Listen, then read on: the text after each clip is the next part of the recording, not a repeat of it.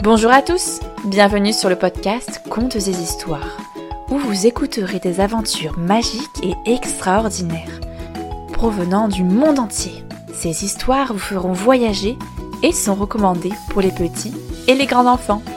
Alors, êtes-vous prêts? C'est parti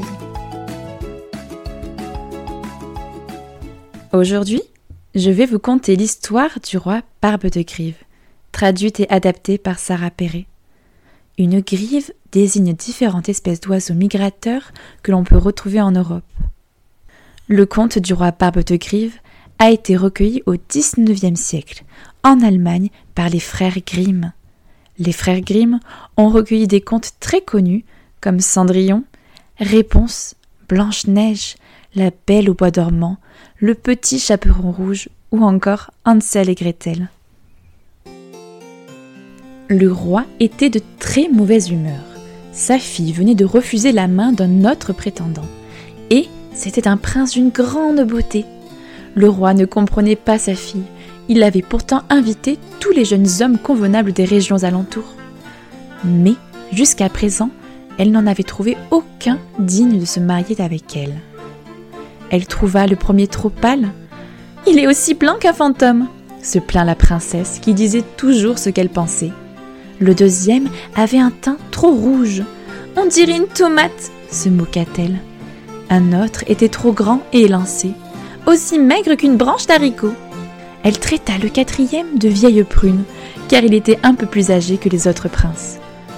Chaque homme fut congédié à tour de rôle, et ils se sentirent tous ridiculisés et découragés. Quand le dernier prétendant arriva au trône, la princesse éclata de rire. Regardez cette barbe pointue, on dirait un bec d'oiseau, un bec de grive, je ne pourrai jamais me marier à lui. Et depuis ce jour, tout le monde nomma le jeune roi le roi Barbe de Grive. Le roi était outré face à l'insolence de sa fille. Tu ne trouveras jamais meilleur compagnon que ce dernier roi, il dit.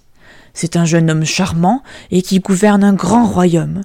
Mais comme tu t'obstines à traiter les gens méchamment et que tu ne te comportes pas comme une princesse, je te marierai au prochain mendiant qui viendrait au palais. Il s'écria. Dans l'après-midi, un pauvre violoniste vint au palais, espérant gagner un peu de monnaie. Le roi fit entrer cet homme au palais pour jouer un air et divertir la princesse. Les vêtements du violoniste étaient vieux et déchirés, mais la musique qu'il jouait était belle et émouvante. Quand il eut fini, il demanda poliment au roi une petite récompense.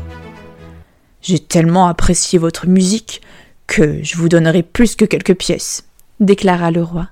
Je vous donnerai la main de ma fille en mariage. Vous ne pouvez pas me marier à un gueux protesta la princesse. Mais elle eut beau protester, le roi était déterminé à garder sa promesse. Il fit venir un prêtre immédiatement et ils furent mariés sur le champ.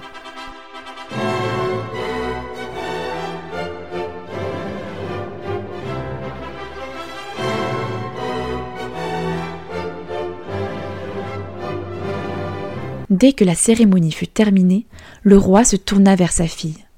Une mendiante n'a rien à faire dans mon palais, dit-il. Tu dois partir et vivre ta vie avec ton mari. C'est ainsi que le violoniste amena la princesse déchue loin de son palais.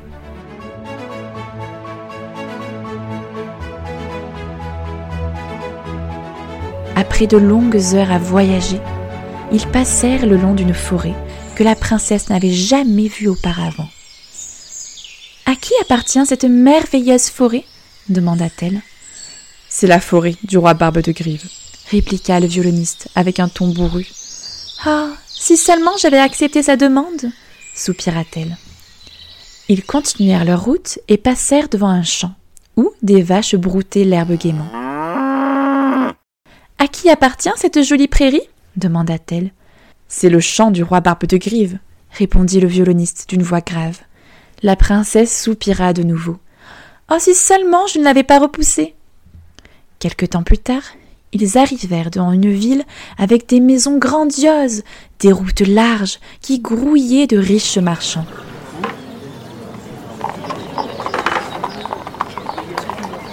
Mais qui gouverne donc cette ville incroyable? La princesse demanda au violoniste. Le roi Barbe de Grive, bien sûr, il répondit. Oh, si seulement j'avais accepté de me marier à lui s'exclama la princesse. Tout cela m'appartiendrait. Après cela, le violoniste se tourna vers la princesse avec un air affligé. Ne réalises-tu pas à quel point cela me blesse de t'entendre dire que tu aurais préféré te marier à un autre? dit-il avec tristesse. Ne penses-tu pas que je suis assez bien pour toi? Il sembla si fâché que pour une fois, la princesse aurait préféré n'avoir rien dit du tout. Ils marchèrent en silence jusqu'à arriver à une miséreuse cabane. Mais qui peut donc vivre dans un tel endroit? Questionna la princesse. Moi, déclara le violoniste fièrement. Et maintenant, toi aussi. Il lui tint la porte et elle s'engouffra honteuse dans la maisonnette. La princesse regarda autour d'elle avec curiosité. Où sont les servants? Il n'y en a pas, expliqua le violoniste. Tu dois t'occuper de la maison toi-même. Pourquoi ne commencerais-tu pas par allumer le four et nous préparer à manger? Je meurs de faim après un tel voyage. Mais la princesse n'avait jamais fait de tâches ménagères et ne savait pas cuisiner. Elle cassa un de ses ongles immaculés alors qu'elle essayait d'allumer le four et refusa de faire quoi que ce soit de plus. Après maintes lamentations, le violoniste finit par l'aider. Le matin suivant, le violoniste la réveilla avant l'aube. Je m'en vais, gagner des sous, dit-il. Tu devrais laver la vaisselle de la veille, puis il faudrait nettoyer la maison, arracher les mauvaises herbes du potager et cuisiner le repas. Seule dans la maison, la princesse pensa. Ah, si seulement je n'avais pas été aussi orgueilleuse, je ne serais pas en train de vivre dans ce taudis. Mais comme elle n'avait nulle part où aller, elle n'eut pas d'autre choix que de s'accommoder de la situation. Ce ne fut pas une tâche aisée. Lorsqu'elle fit la vaisselle, elle aspergea de la mousse de savon de partout. Dans le jardin, elle tomba dans une parcelle d'orties qui lui piquèrent les jambes. Les oignons lui irritèrent les yeux à en pleurer, et elle se coupa le doigt alors qu'elle hachait les carottes. Quand le violoniste rentra à la maison, il trouva la princesse en larmes, en train d'observer les restes carbonisés d'un ragoût. Ne pleure pas, dit-il avec gentillesse, laisse-moi t'aider. Et ensemble, ils firent mijoter un nouveau ragoût. Pendant plusieurs semaines, ils vécurent avec le peu qu'ils avaient. La princesse avait du mal à s'adapter à sa nouvelle vie, mais le violoniste était si gentil et attentionné qu'elle se prit de tendresse pour lui. Il est peut-être un mendiant, pensa-t-elle, mais il a un cœur bon et un beau visage. Un jour, ils ouvrirent le garde-manger et virent qu'il n'y avait pratiquement plus rien à manger. Tout ce qu'il restait était des pommes de terre moisies, quelques feuilles de chou et un bout de bacon la princesse les mit à bouillir pour faire une soupe. Nous ne pouvons plus vivre comme cela très longtemps, remarqua le violoniste. Tu vas devoir trouver un moyen de gagner de l'argent. Peut-être que tu pourrais tresser des paniers pour les vendre, il suggéra. La princesse avait très envie d'aider, mais chaque panier qu'elle tenta de tresser tombèrent en morceaux sur ses genoux. Hmm, peu importe, Peut-être que tu serais meilleur à tisser de la laine, dit le violoniste. Et il emprunta un rouet pour tisser de la laine.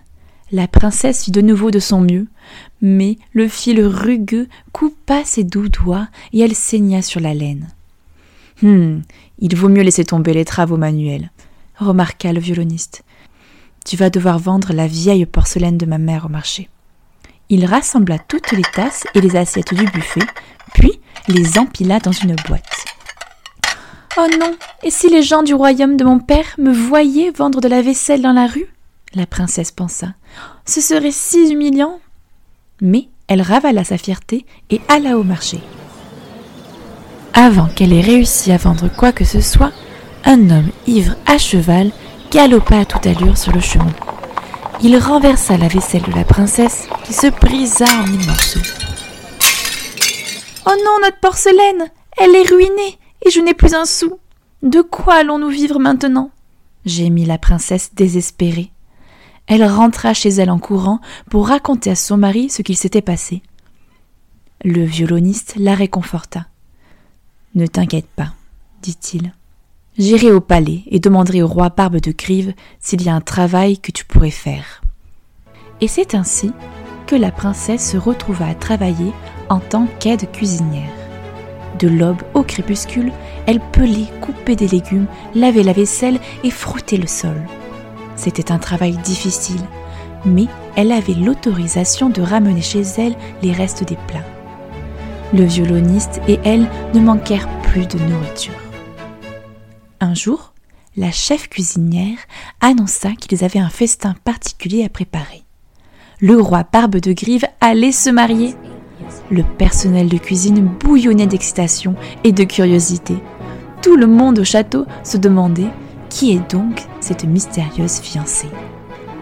Toute la semaine, des livreurs arrivaient aux cuisines chargés de fruits tropicaux et de légumes frais, d'herbes et d'épices exotiques, de fromages gigantesques, de viandes succulentes, de caisses remplies de vins les plus raffinés et de tonneaux de bière moussante. La princesse avait mal aux pieds à force de décharger les livraisons et d'aider la cuisinière. Auparavant, elle aurait passé la semaine précédant une fête à choisir sa tenue et à trouver quel bijou irait le mieux avec sa robe. Maintenant, elle était si occupée qu'elle n'avait pas le temps de s'apitoyer ou de penser à quel point sa vie avait changé.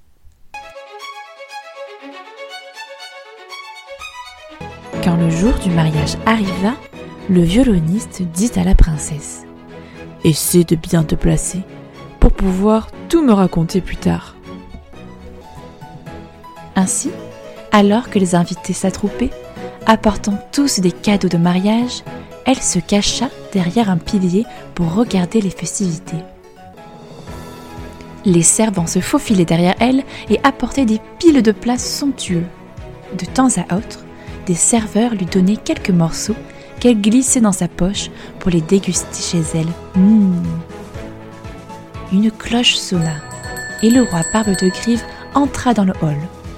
Son manteau de velours bleu le rendait incroyablement beau et majestueux. Sa barbe soigneusement taillée n'avait absolument pas l'air ridicule. Bien au contraire, sa barbe lui donnait un air si distingué que la princesse se demanda comment avait-elle pu se moquer de son apparence? Elle l'observa pendant qu'il saluait ses invités. Mais soudain, à son grand désespoir, il croisa son regard. Elle se cacha derrière le pilier et espéra qu'il ne la reconnaîtrait pas. Mais il était trop tard. Le roi marcha à grands pas vers elle et lui prit la main. S'il te plaît, viens et danse avec moi, murmura-t-il, et il l'entraîna au milieu du hall. La princesse fut prise de panique à l'idée d'être vue de tous, et alors qu'elle repoussa le roi, les restes de nourriture entassés dans ses poches tombèrent sur le sol du palais. Les rires des invités résonnèrent dans ses oreilles, et des larmes d'humiliation coulèrent sur les joues de la princesse. Elle aurait préféré que le sol l'engloutisse. Elle tourna les talons et s'enfuit à toute allure. Le roi Barbe de Grive la rattrapa dans le couloir. La princesse baissa la tête honteuse. Je suis désolée d'avoir ruiné votre fête de mariage. Ne t'inquiète pas, répondit une voix familière. Tu n'as rien ruiné du tout. La princesse leva la tête confuse. Devant elle, son mari lui souriait. Le violoniste était habillé dans les vêtements du roi Barbe de Grive. Je ne comprends pas, dit-elle hébétée. Es-tu le roi ou le violoniste? Je suis les deux, répliqua le roi Barbe de Grive. Je t'ai aimé au premier regard, mais tu ne me voulais pas. Je me suis donc déguisé un pauvre violoniste pour t'enseigner à être humble, il expliqua. Je suis désolé de t'avoir joué un si mauvais tour, mais j'espère que tu as aussi appris à m'aimer pour qui je suis. La princesse sourit. Oui, j'ai appris à t'aimer, dit-elle, et je te promets de traiter les personnes avec gentillesse et respect peu importe qui elles sont et à quoi elles ressemblent. Mais promets-moi de ne plus jamais me mentir.